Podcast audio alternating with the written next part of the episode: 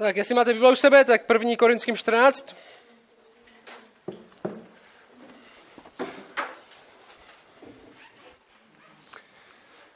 A dneska dokončíme jednu velkou sekci, která v podstatě začala od 11. kapitoly. A Pavel mluví o tom, jak se máme chovat, jak se mezi sebou máme chovat, když se společně schromáždíme, když jsme na místě jako tohle, když jsme schromážděni jako církev a dozvěděli jsme se pár věcí.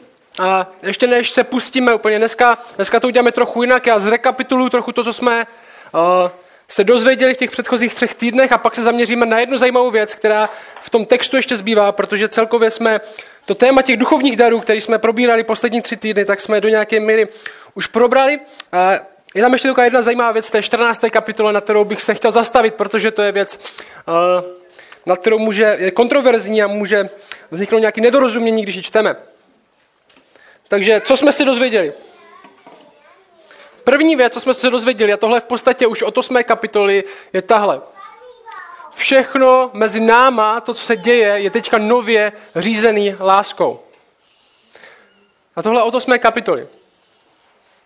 Já jsem se vás ptal několikrát, co je základní věc, která se mění, když se někdo stane křesťanem? Co je základní věc, která se mění, když se stane někdo křesťanem? Co je to? Láska. Základní věc, která se mění, když se někdo stane křesťanem, je láska. Dostává nové srdce, Bible říká, narodí se znovu, začíná milovat Boha, který ho předtím nenáviděl nebo nemiloval, začíná milovat lidi způsobem, jak je předtím nemiloval. Mění se jak jeho osobní život, tak jak jedná doma, jak, jak jedná se svými kamarádama, tak se mění to, jak jedná ve společenství. Používá svoji svobodu, novou svobodu, kterou má v Kristu, aby sloužil druhým. Že jo? To, jsme, to bylo v té osmé kapitole, kde Pavel mluví, jak používáte vaši svobodu.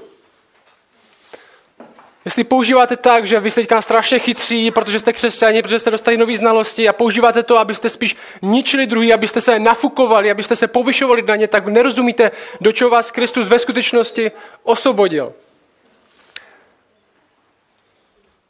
Protože Bůh nás primárně osvobozuje od lásky k sobě, k lásce druhým, od lásky k sobě, k lásce k němu. To je základní věc, která se mění, když se někdo stane křesťanem, tak se mění láska. Z lásky k sobě jsme osvobozeni k tomu, aby jsme dokázali milovat Boha a ostatní lidi. A důležitá, a říkali jsme, že to je to, co řídí křesťanství, to, co řídí naše křesťanství je láska. Říkali jsme takový ten srandovní, srandovní přirovnání, že to je jako když když kluk se zamiluje do nějaké holky, že? nebo když se holka zamiluje do nějakého kluka, tak prostě všechno na Facebooku prostě musí sledovat a všechny písničky jsou jejich vztahu a prostě Instagram story se musí podívat, co dělá a když mu hodinu neodepíše, tak se říká, co se děje. Že do nějaké míry jste na tom závislí, nějakým způsobem vám se to řídí, až, až, tak, až tak skoro, že to nechcete, aby to tak bylo. A přesně takhle křesťana řídí láska. Že chceme milovat ostatní lidi, ještě třeba nevíme jak, ještě nevíme, jak to bude vypadat. Chceme milovat Boha, ještě nevíme přesně, jak studovat Bibli a jak, jak přesně ze všeho všechno dostat, ale chceme, chceme to, má nás to čím dál víc řídit. Tady tahle věc. A důležitá věc na křesťanství je tohle. Bůh nezachraňuje jen od něčeho. Bůh nezachraňuje od něčeho, Bůh zachraňuje k něčemu. Nezachraňuje od starého způsobu života, který končí smrtí, ale zachraňuje k novému způsobu života, který začíná už novým životem teď. A ty prožiješ svůj život podle toho, co miluješ. Jo. My říkáme, jste to, co jíte, my říkáme, jste to, co milujete.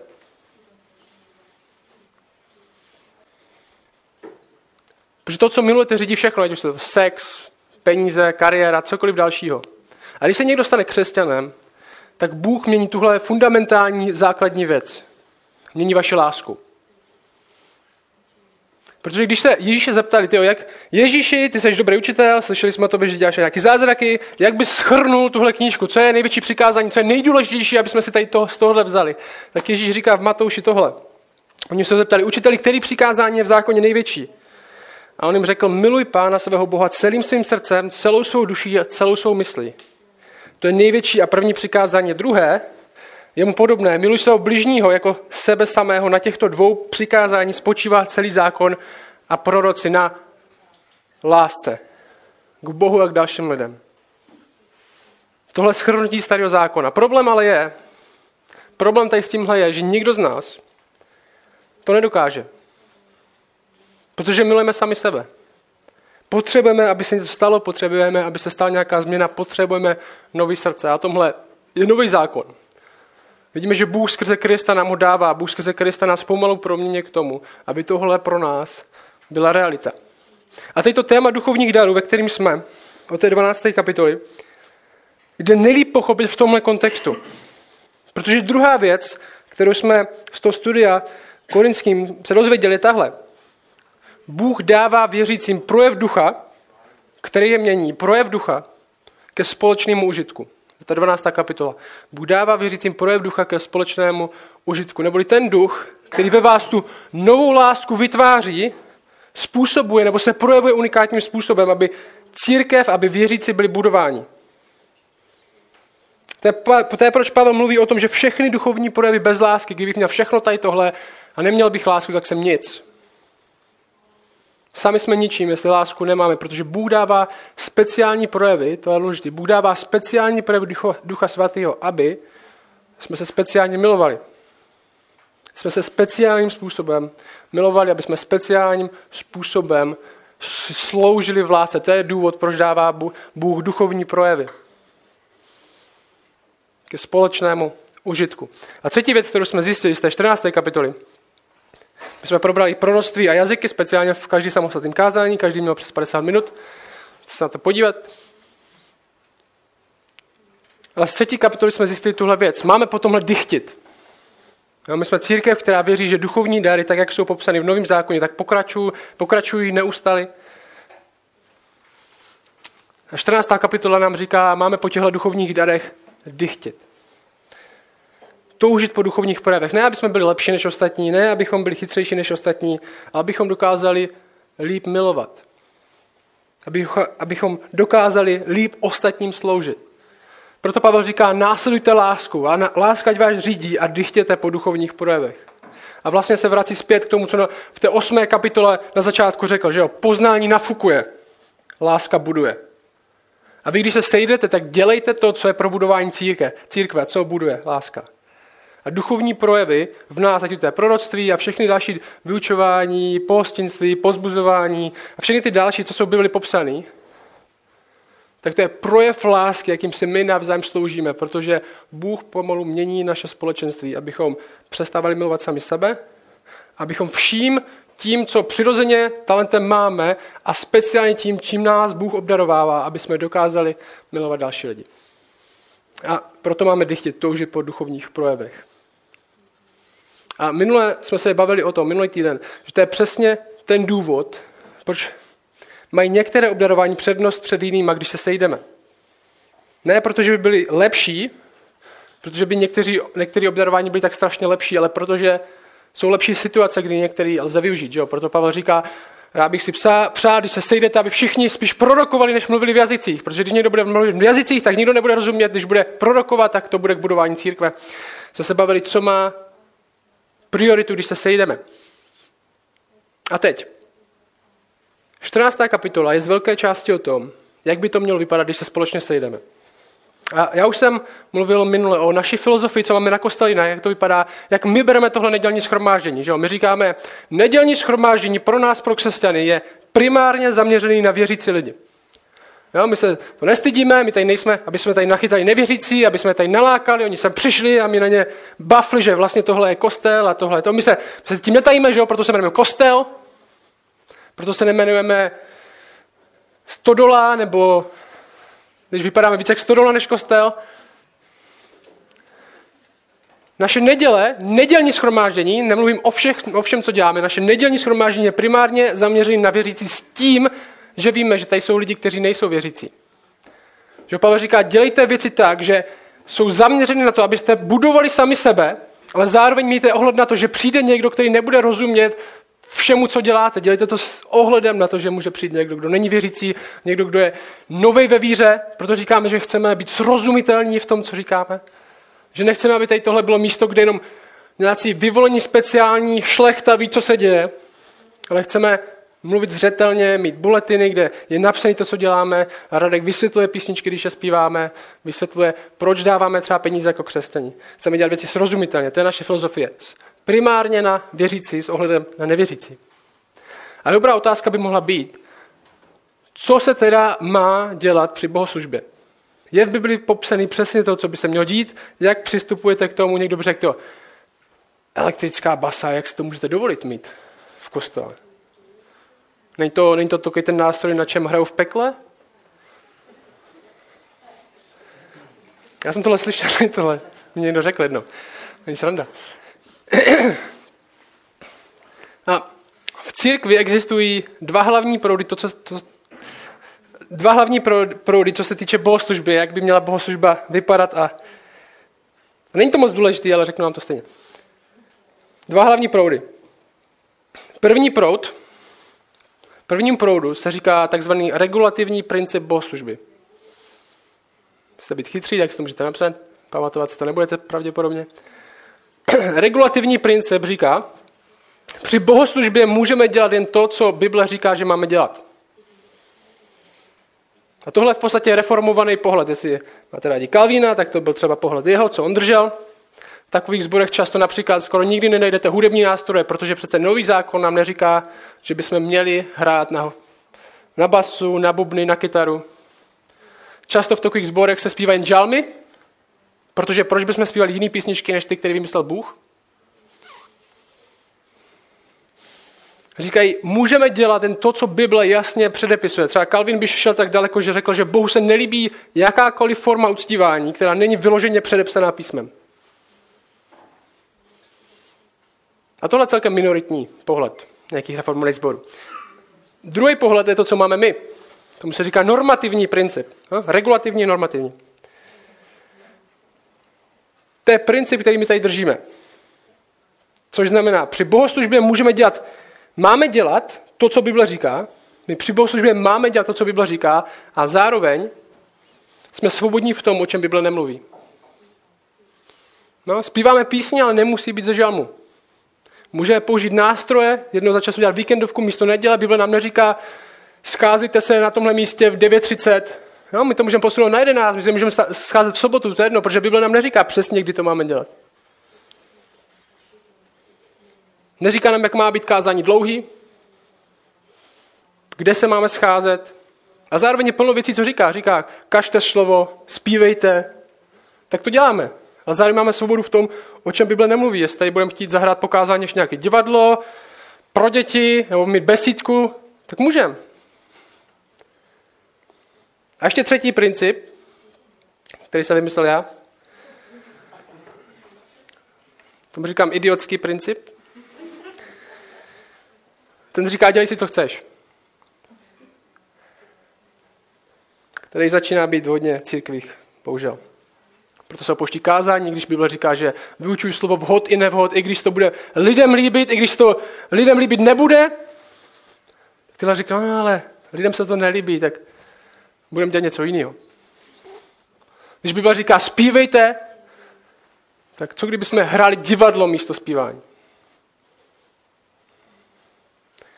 Každopádně všechny tady tyhle, všechny bohoslužby věříme, že by měly být regulovány písmem. A zároveň máme v svobodu v tom, o čem písmo nemluví.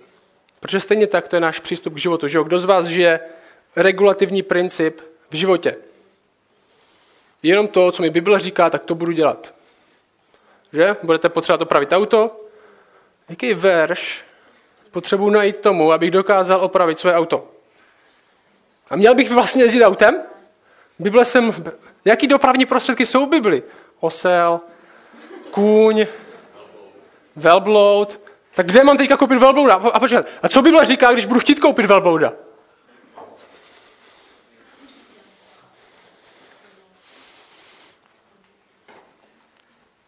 V Bibli není přesný popis toho, jak by měla vypadat bohoslužba, ale jsou tam aspekty, které by měla obsahovat. A teď, odbočka, sorry, teď v tomhle textu je něco, co máme dělat. Proto to mluvím. V tomhle textu je něco, co máme dělat, když se sejdeme společně a nad tím bych se chtěl zastavit, protože to zjevně neděláme, tak jak to na první pohled vypadá. Verš 35. Nebo verš 33, sorry. Druhá část verše 33.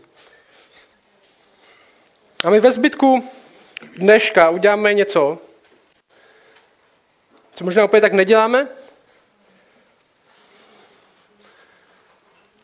Protože ve zbytku téhle 14. kapitoly jedna věc, které jsme se nedotkli. Je to možná jedna z těch nejtrsnějších nebo nejvíc kontroverzních věcí, co tam je. A je přečtu. Druhá část, verše 33. Jako ve všech schromáženích svatých, no to je svatých znamená v křesťanů, to není nějaký panteon bezchybných lidí, to je všech křesťanů, to je přezdívka pro křesťany, protože jsme svatí v Kristu. Jako ve všech schromáženích svatých, ženy nechť ve schromáženích mlčí. Nedovoluje se jim, aby mluvili, ať jsou podřízené, jak praví i zákon. Přečtu ještě jednou, nám to neuniklo. Jako ve všech schromáženích svatých, ženy nechť, nechť ve schromáženích mlčí. Nedovoluje se jim, aby mluvili, ať jsou podřízené, jak praví i zákon. A na tomhle textu si do nějaké míry ukážeme, jak přistupovat, nebo jak přistupujeme a nepřistupujeme k Bibli a k těžším věcem, nebo se nám zdá, že těžším věcem, jak věci dělat. A tohle nechceme přeskočit.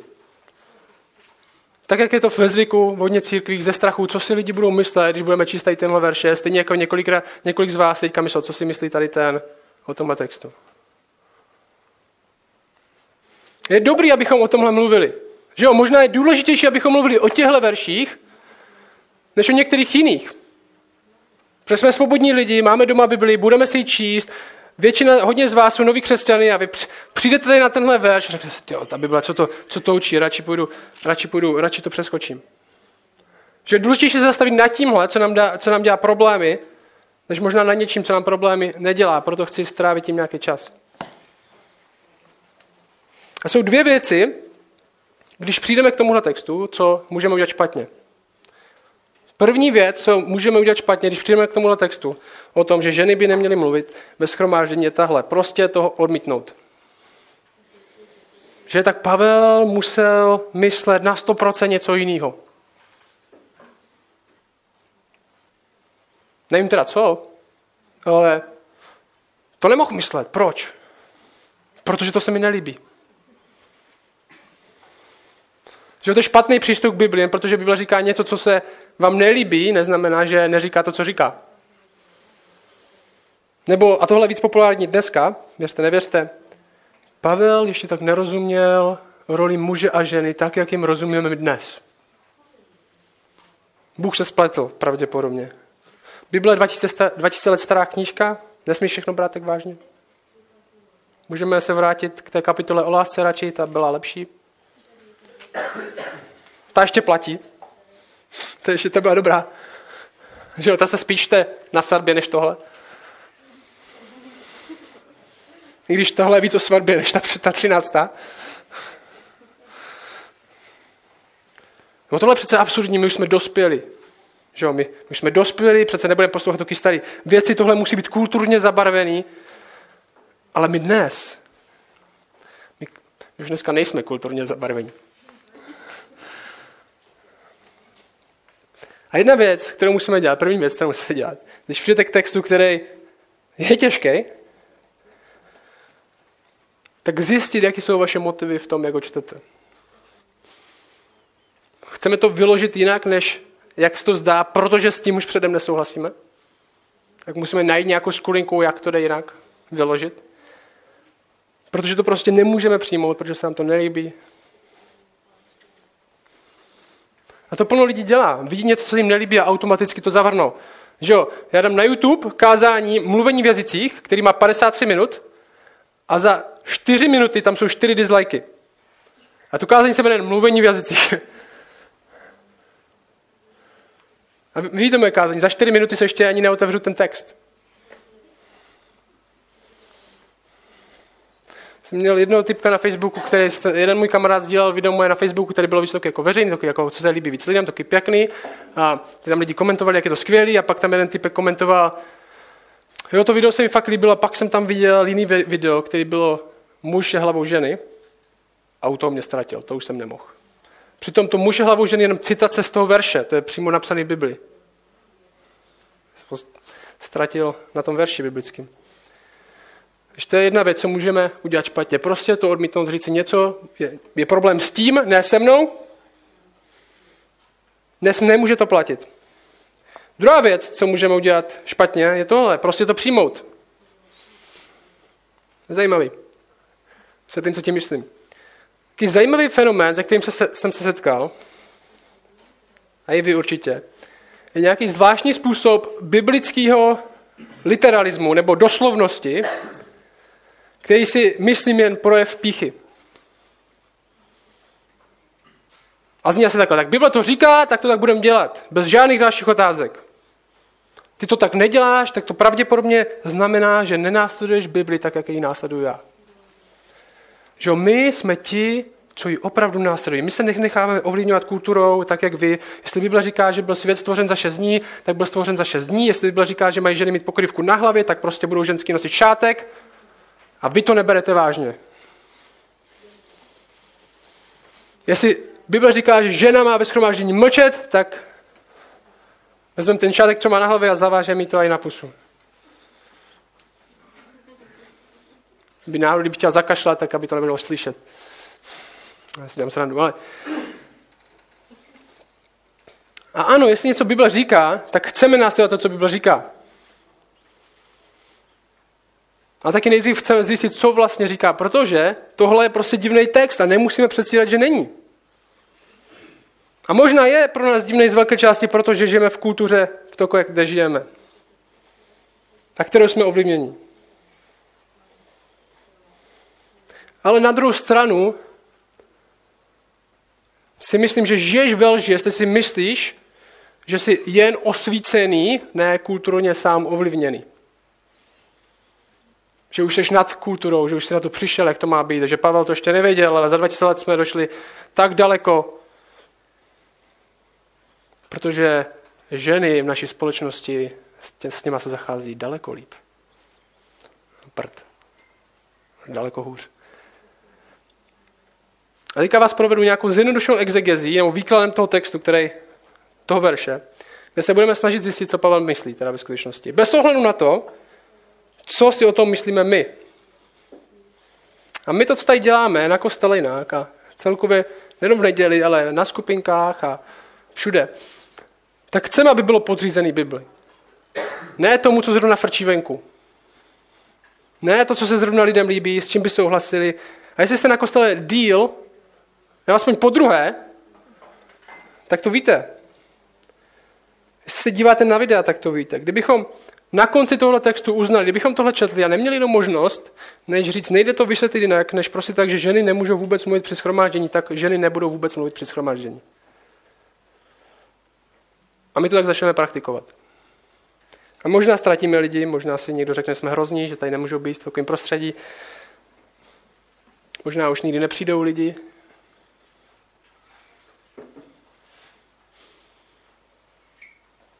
A co? My chceme být věrní, ne populární. Chceme být věrní Bohu, ne populární vůči lidem. A nejen jestli nám kultura venku nabízí lepší chování k ženám. Myslím, že ne. Zeptáme se do toho textu na pár otázek. První otázka.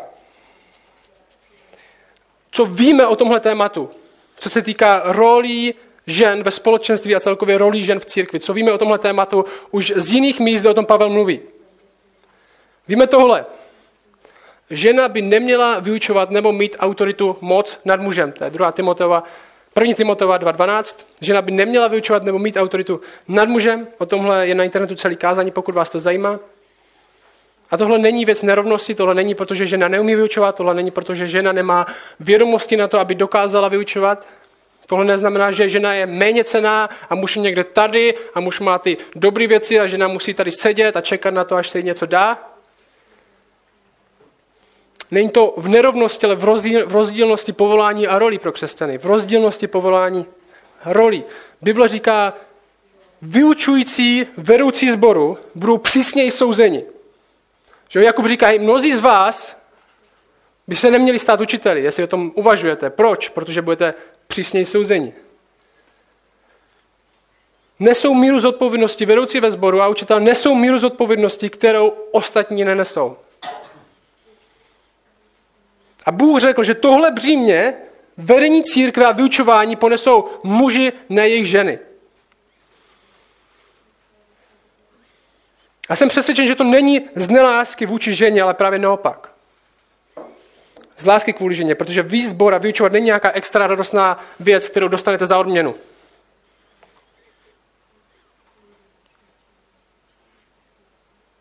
Je to tvrdá práce, je to forma služby.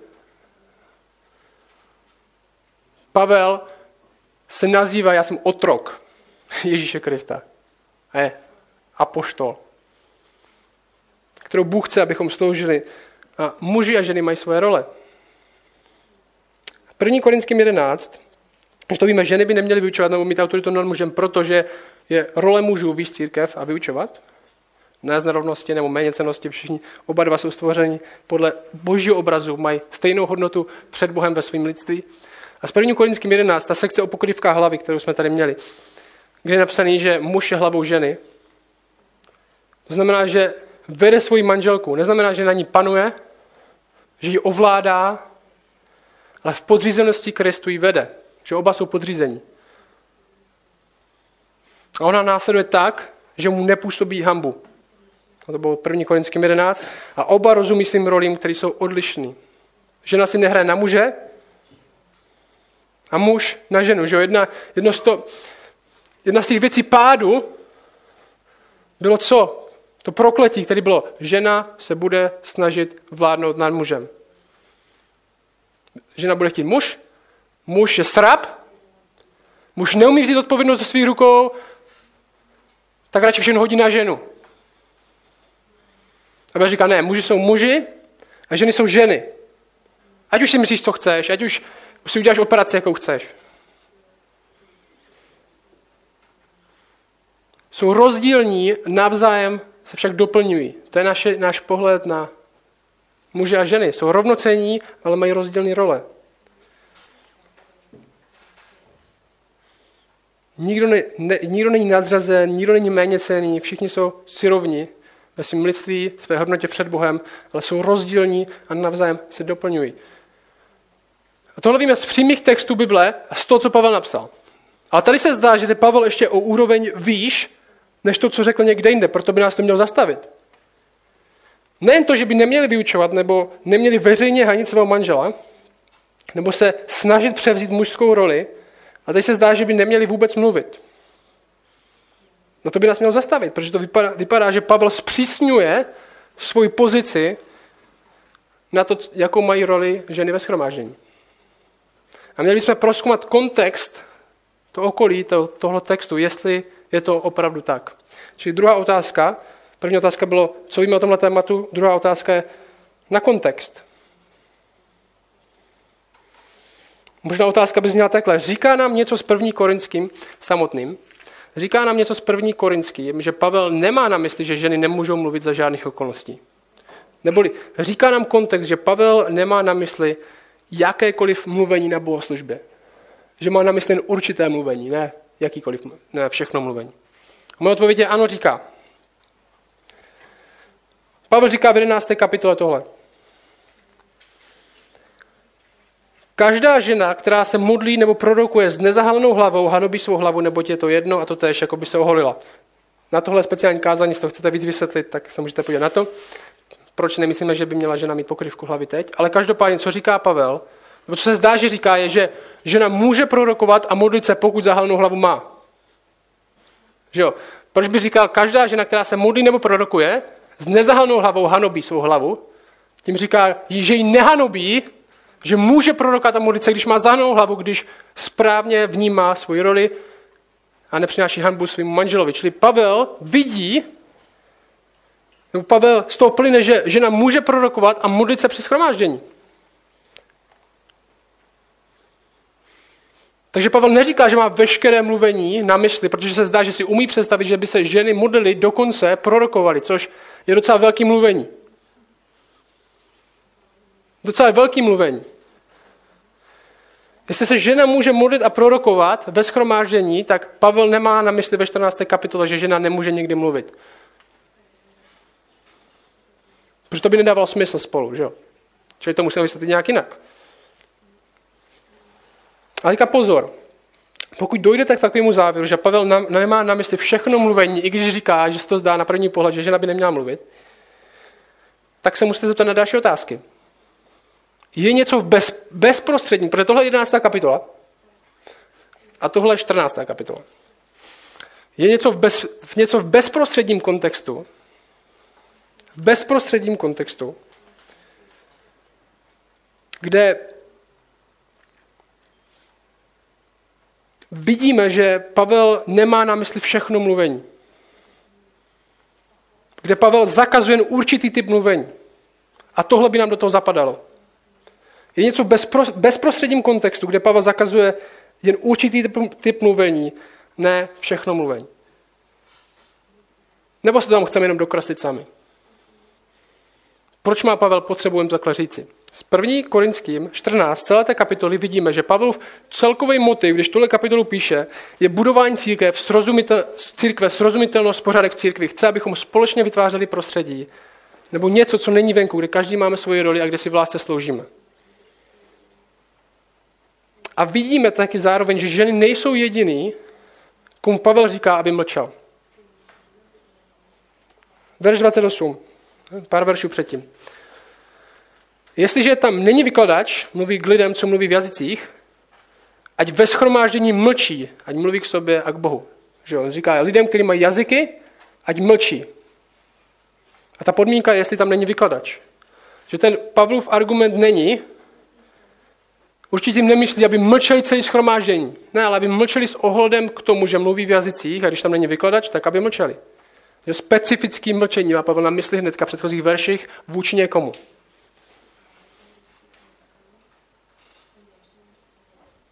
Zároveň říká, hnedka potom dál, proroci ať mluví dva nebo tři a ostatní ať rozsuzují a když by dostal zjevení jiný, který tam sedí, ať ten první umlkne. Máme dva příklady hnedka ve dvou verších předtím, že mají ti, co mluví v jazycích bez výkladu, že mají mlčet, a prorok, když někdo jiný dostane zjevení, ať mlčí. A teďka přicházíme k tím ženám, že ženy by měly mlčet z nějakého důvodu. Otázka tedy je, důležitá otázka na ten text je, jakou formu mluvení Pavel ženám zakazuje. Protože víme, že nezakazuje všechno, protože pár kapitol předtím říká, že můžou modlit se a prorokovat. Čili jakou formu mluvení Pavel ženám zakazuje? Jestli jim tedy neříká, aby mlčeli pořád. Teďka poslouchejte dobře. A vám řeknu nejlepší způsob, jak tady tenhle verš vysvětlit. Podle mě. Nejlepší způsob, jak to zjistit, tady tohle, je ten bezprostřední kontext a ten samotný verš. To asi dává smysl. A v tom textu předtím, že ženy mají mlčet, v tom textu předtím, který tomu bezprostředně předchází, je jeden typ mluvy, který by zahranoval nebo vyžadoval, aby mluvil někdo jiný, než ten, který má zrovna mikrofon, hypoteticky, neměli, jsme mluvili na klacek, nebo prostě mluvili, eh, je, má, je jenom jeden typ mluvy, který by zahrnoval, že by mluvil někdo jiný, než ten, který má zrovna slovo. A to je rozsuzování a vážení proroctví. Proroci ať mluví dva nebo tři a ostatní ať rozsuzují. Že on tím nemyslí, ať rozsuzují v hlavě, říká, hm, nevím, možná. Ať se vyjádří k tomu proroctví. Ať se vyjádří hlasitě k tomu proroctví. A proto se zdá, že právě tenhle způsob mluvy má Pavel na mysli, když říká ženám, aby mlčeli. Pravděpodobně to něco, o čemu Korintěni sami psali. Tenhle dopis korinským je odpověď na jejich vlastní dopis, který nemáme. Protože žena, kdyby začala vážit proroctví, kritizovat ho nebo se ho snažit odsouhlasit, tak by se stavila do role učitele nebo staršího, nebo do role, kterou sama nemá. Tak by se začala hrát na muže, místo, aby chápala svoji roli. A navíc by byl hodně velký trapas, kdyby začala kritizovat svého manžela, že, že by to byl manžel, který by prorokoval, on by řekl, no, jako Franta vidí hodně věcí a pff, tohle zrovna se mi nezdá, že by měla být pravda. A my zároveň historicky víme, že v Korintu, v tom městě, ve kterém se žilo, Las Vegas prvního století, byla celkem velká prorocká kultura. A probíhala většinou formou otázek. Že přišli se za prorokem, tam stál a vy jste k němu přišli a řekli jste, no tak co bys chtěl vědět? tak chtěl bych vědět, jestli to bude kluk nebo holka. Abych věděl, jestli tu holku mám zabít, což bylo normální. Aby se to mohl připravit nějak. Nebo bude můj kluk popelář nebo kosmonaut. Prostě jste se ptali na, na budoucnost většinou. Formu otázek, tak probíhalo proroctví v té době. A, budete, a je zajímavý, že největší fanoušci tohle proroctví byly zrovna ženy. A možná si říkáte, tyjo, to je tak zaostalá doba primitivové, jo, protože to se tak hrozně změnilo. Kdo je největší fanoušek ezoterické literatury? Taratových karet. Kdo volá Jolandě ve dvě ráno na primu? 99% ženy. A to není hanění vůbec žen, to je prostě něco, v čem jsme rozdílní.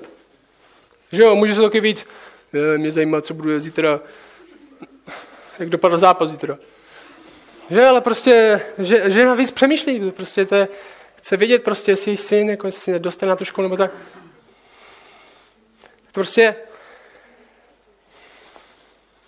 proto tak funguje. I dnes, horoskopy, že jo? Jsou takový rádový proroctví. A Korint s tím měl nejspíš problém. Protože většina těch lidí z Korintu, co žila v tom sboru, nebyli žádní křesťanští děti.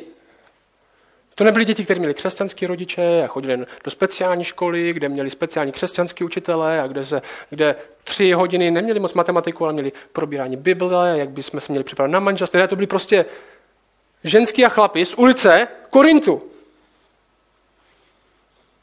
A Korintěni pravděpodobně psali, psali, hej, s tím máme problém.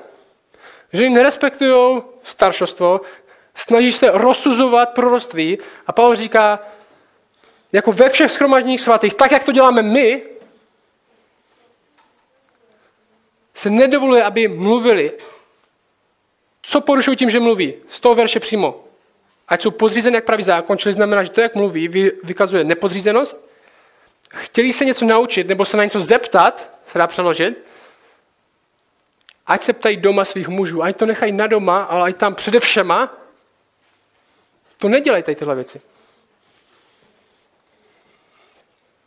Z největší pravděpodobností ženy s svou aktivitou, tím, jak mluvili během shromáždění, zvlášť při tom proroctví, se stavili do, do role, která jim nepatřila, a tak vykazovali nepodřízenost a někdy i hanbu svýmu manželovi. To implikuje ten samotný verš. Říká, nepodřízený přináší hambu. Proto Pavel říká, jestli se chtějí něco naučit, což neznamená, zacpěte si uši ženy, protože teďka mluvím chlapům, jestli se, se chcete něco naučit, tak běžte domů a pak se jich zeptejte, co jsem říkal. To Pavel vůbec nemá na mysli. Co je, jestli chcou něco zjistit, třeba, například, dám příklad. Přijdu tady a řeknu, že mám zjevení, že, hm, že mám zjevení, že Peťova Mikina za rok se dostane už do módy a bude vypadat jako normální člověk. A A žena by se přihlásila, já, nesouhlasím, já si nesouhlasím, já bych se chtěla zeptat, jak to jako víš? Jak, se, jak jsi na to přišel? A Pavel říká, jestli, jestli se chce něco naučit, ať nepodkopává autoritu starších, který se k tomu vyjádří, aby mohl říct, že to je falešný proroctví, protože to je deset let zpátky už to jeho Mikina přestala být modě.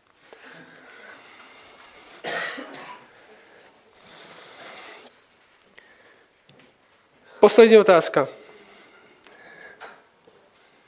Jsem moc času. Poslední otázka. Co je s tím, co s tímhle principem, který jsme tolika dostali? Žena, neznamená to, že žena nesmí, musí mlčet pořád, může modlit se, prorokat, může mít dokonce velký role v tomhle smyslu v církvi, může mluvit vážným způsobem v církvi, ale má mlčet v konkrétních situacích, který Pavel tady říká.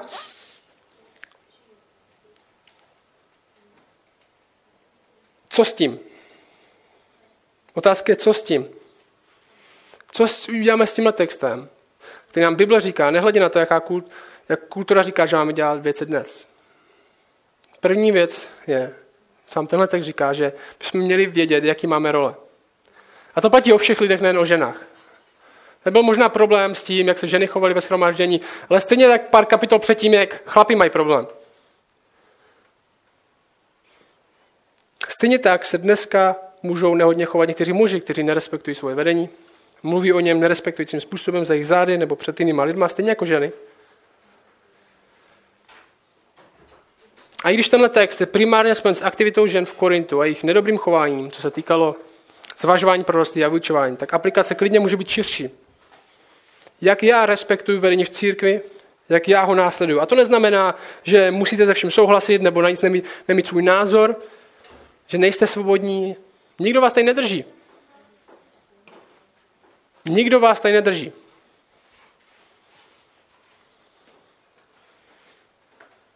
Každý, kdo je součástí kostela, je součástí dobrovolně. Ale zároveň si musíme uvědomit tohle. A to je těžký přijmout, je tohle. Podřízení neznamená následovat a respektovat, pokud souhlasím. Podřízení neznamená následovat a respektovat, pokud souhlasím. A to, to je jak pro chlapy, tak pro ženy. Všichni se podřizujeme. Podřízení neznamená následovat a respektovat, pokud souhlasím, ale i když nesouhlasím. Proto to slovo znamená podřízení, že jo? Protože i když to možná vidím jinak, řeknu, jdem tím směrem. A neznamená to nemít svůj názor, neznamená nemít svůj vlastní pohled, ale prezentovat ho způsobem tak, že nebude disrespektovat vedení sboru a nebude přinášet hambu na svého manžela, co se týče žen, což je nějaký specifický projev v Korintu. Najít pro tu dobrou situaci jako doma, nebo jakýmkoliv jiný místo, který je proto vhodný, kde to zvážit. Já říkám tohle, vedoucí to nemají lehký. Vedoucí to nemají lehký jen proto, že jsou povoláni výst. To je strašně hodně taková představa o lidech, kteří nejsou ve vedení, že vedoucí to mají lehký, protože něco vedou. Vedoucí jsou povoláni výst tak, jak vedl Ježíš. Což jsou dobří vedoucí, tak si to uvědomují. Sebeobětavě. Apoštol Petr říká v první Petrové páté kapitole tohle. Starší mezi vámi vybízím, vedoucí, já spolu starší, říká Pavel, Petra, sorry, já spolu starší a svědek Kristových utrpení a také účastník budoucí slávy, která bude zjevena, paste boží stáro, které u vás, dohlížejte na ně ne z donucení, ale dobrovolně podle Boha, ne z nízké zjištnosti, ale ochotně, ne jako páni nad svým podílem, ale jako ti, kteří se svému stádu stávají vzorem. Takhle mají muži výst, nejenom vedení takhle mají muži výst své ženy, ne jako páni nad svým podílem, ale jako ti, kteří se svému stádu stávají vzorem. Není lehký ani jedno, nebudeme se tady dělat ze sebe srandu, není lehký ani jedno, ani podřídit, ani víc není lehký. Nikdo vám neříká, že podřízení je strašně jednoduchý, protože ty vedoucí jsou tak strašně úžasný, že cokoliv rozhodnou, tak vy jenom budete se rozplývat nad tím, jak to strašně hezky rozhodli. Ne, podřízení není lehký. A vedení taky není lehký, protože vedete lidi, kteří se nechcou podřídit.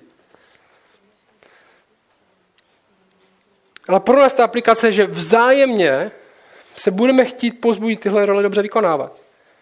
Vzájemně se budeme chtít pozbudit tyhle role dobře vykonávat. Jak ženy, další ženy? Že jedna role žen je vyučovat ženy, jak se mají chovat, starších žen. A jejich děti, že chceme děti víc, jak se podřízat svým rodičům. Chceme se v tom zájemně pozbudit, protože víme, že ten to nemá lehký jen protože je v téhle pozici. A stejně tak vedoucí ví, že oni to nemají lehký jen protože jenom, oni taky to nemají tak, že jenom prostě poslouchají, co se jim řekne, že jo? To, tak, tak ne, to nefunguje. Protože my chápeme sebe sama jako služebníka, ať už jsme roli, ve které vedeme, nebo se podřizujeme, protože všichni jsme služebníci. Protože my následujeme všichni Boha, poslouchejte, my všichni, jak jsme tady, jste věřící, následujeme Boha, který se služebníkem stal. A to, co v církvi probíhá, je vzájemná služba v lásce. Vedení je služba stejně tak. Všichni následujeme Krista. A vidíme, že podřízení, když podřízení má špatně hroznou reputaci. A to je nesmysl. Protože když se podíváme na Krista, když se podíváme na našeho Boha a vidíme, že co udělal on, on se podřídil. Že dokonce do bodu až na smrt stal se služebníkem. A my mě nevidíme, ty jo, to je tak strašně kulturně zabarvený, to jak se podřídil. Ne, my v tom vidíme krásu toho, že se podřídil. My v tom vidíme lásku toho, že se podřídil. My v tom vidíme něco úžasného, že dokonce až na smrt se podřídil za někoho, koho miloval v lásce. A to podřízení, který tady chceme praktikovat, jak ženy vůči svým mužům, jak všichni vůči svým starším, jak všichni vůči Kristu, je postavený na tom, co vidíme ve svém Bohu. V tom, že následujeme Krista tady v tomhle.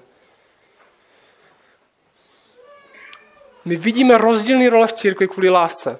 Protože proto milujeme ženy. Bylo říká, milujte svoje ženy, jako Kristus miloval církev.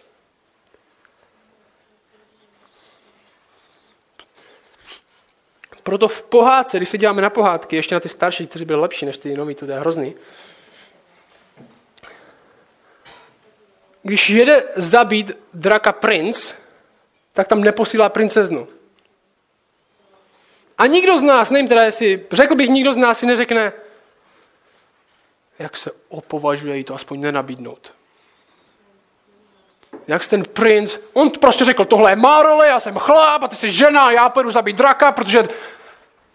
A někdo se řekne, jak se ten Jaromír opovažuje, jí to aspoň nenabídnout, než my jsme si rovnocení přece, takže pojedu já, nebo ty, stříhnem si. Jeden z nás to neřekne. Jak se Jaromír opovažuje zabít draka, aspoň to nenabídl, aspoň si řekl, máme přece stejný role, ty taky můžeš zabít draka, přece ty jsi stejně silný jako chlap, ty můžeš dělat jako chlap, tak tady máš meč, tam ty. Se řekne, jak se opovažuje. Proč? Někdo si řekne, že si Jaromír myslí, princezna není dost dobrá na to, aby zabila draky. Ne právě naopak. Je natolik dobrá, aby je zabít nemusela. Je natolik dobrá, aby je zabít nemusela. My, když se díváme na roli v církvi, tak Bůh říká mužům tohle. Ty jsi zodpovědný za vyučování, ty jsi zodpovědný za to, jak tahle církev bude vedena. V rodině chlap je zodpovědný na to, jak finance budou, je zodpovědný na tom, jak děti budou vyrůstat. Neznamená, že žena nenese žádnou odpovědnost, neznamená, že eh, žena v tom nemá žádnou roli, ale když bude klepat Bůh na dveře, tak, řek, tak první řekne chlapovi, proč to takhle je. Proč tam necháváte falešné učení ve sboru? To je vaše zodpovědnost. Neházejte to na své ženy. Vy budete přísně souzení. A když někdo tohle nechápe a podívá se na Bibli, a Bible úplně hrozně vidí ženy. Pro mě to jako kdyby se někdo podíval na tu pohádku a řekl, že pohádka hrozně vidí ženy. Kdyby bylo dělat dobře ženy, tak by tam poslal tu princeznu s tím mečem a my říkáme, ne, přesně opak. Není to proto, že by princezna nebyla tak dobrá, dost dobrá, aby zabila draky, ale natolik dobrá, aby je zabít nemusela. Muži jsou povolení jiný zodpovědnost. A problém v Korintu a problém všude tady v naší církvi je, když ženy se, stav, začnou stavět do role muže, my můžeme dělat úplně všechno, stejný, běžte pryč, vy jste neschopní, balíci, co se dívají na fotbal, což může být pravda u hodně lidí, a muži se začnou chovat jako ženy, já nic nedokážu, já prostě já nevím, já nechci tam vyučovat a já myslím, že oni ty ženy jsou lepší a tohle by měli dělat oni a já nevím.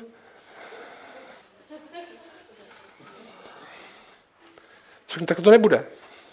Ženy, buďte ženy, to je Korinským 14, a plno dalších textů je chlapi, buďte chlapi. Před tohle Boha oslavuje. Když chápete svoje role.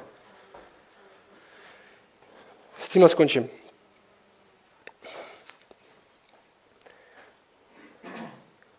Proto Bůh povolává někoho tam a někoho tam, aby vytvářel komunitu lásky, kde my rozumíme svým rolím.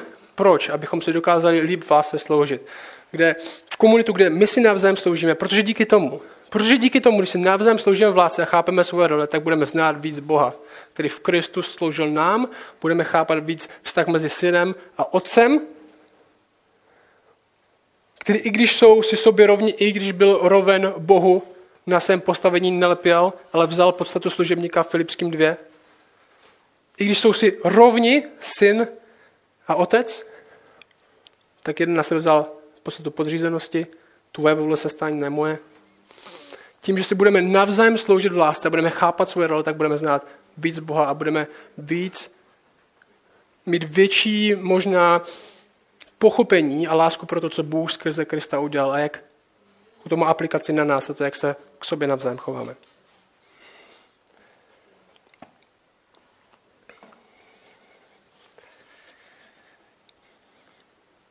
vyznáváme, že máme tendence tady tyhle věci číst, možná skrze naše kulturní ovlivnění, bojíme se, co by na to řekl někdo, kdo třeba není věřící, nebo kdo je nováček, nebo kdo tomu nerozumí, bojíme se, že co to udělá. Tě prosím, abys smetl ze stolu jakýkoliv, jakoukoliv, jakýkoliv stud za tvoje slovo. Aby jsme přesvědčení, že my s těma chytrýma řečema, který se lidem líbí, nikoho nezachráníme a nezměníme žádný srdce. Aby nám dal jistotu v tom, že když budeme kázat tvoje slovo věrně, když budeme stát na tvým slovu věrně, tak ty budeš zachraňovat skrze něj, jak jsi slíbil. Prostě odstraň z nás, z naší srdcí, jakýkoliv vstud za tvoje slovo. Odstraň taky to, aby jsme se schovávali za tím slovem z nějaké píchy. Aby jsme ho používali jako kladivo na lidi, aby jsme se povyšovali nad lidi jen protože ho známe líp jako oni.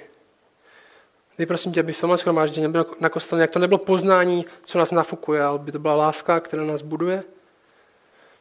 Aby jsme dokázali rozumět svým rolím, ať už jsme vedoucí, ať už jsme manželé, ať už jsme ženy, ať už jsme děti. Aby jsme dokázali v tělo vztazích následovat Krista, který se stal služebníkem všech. Amen.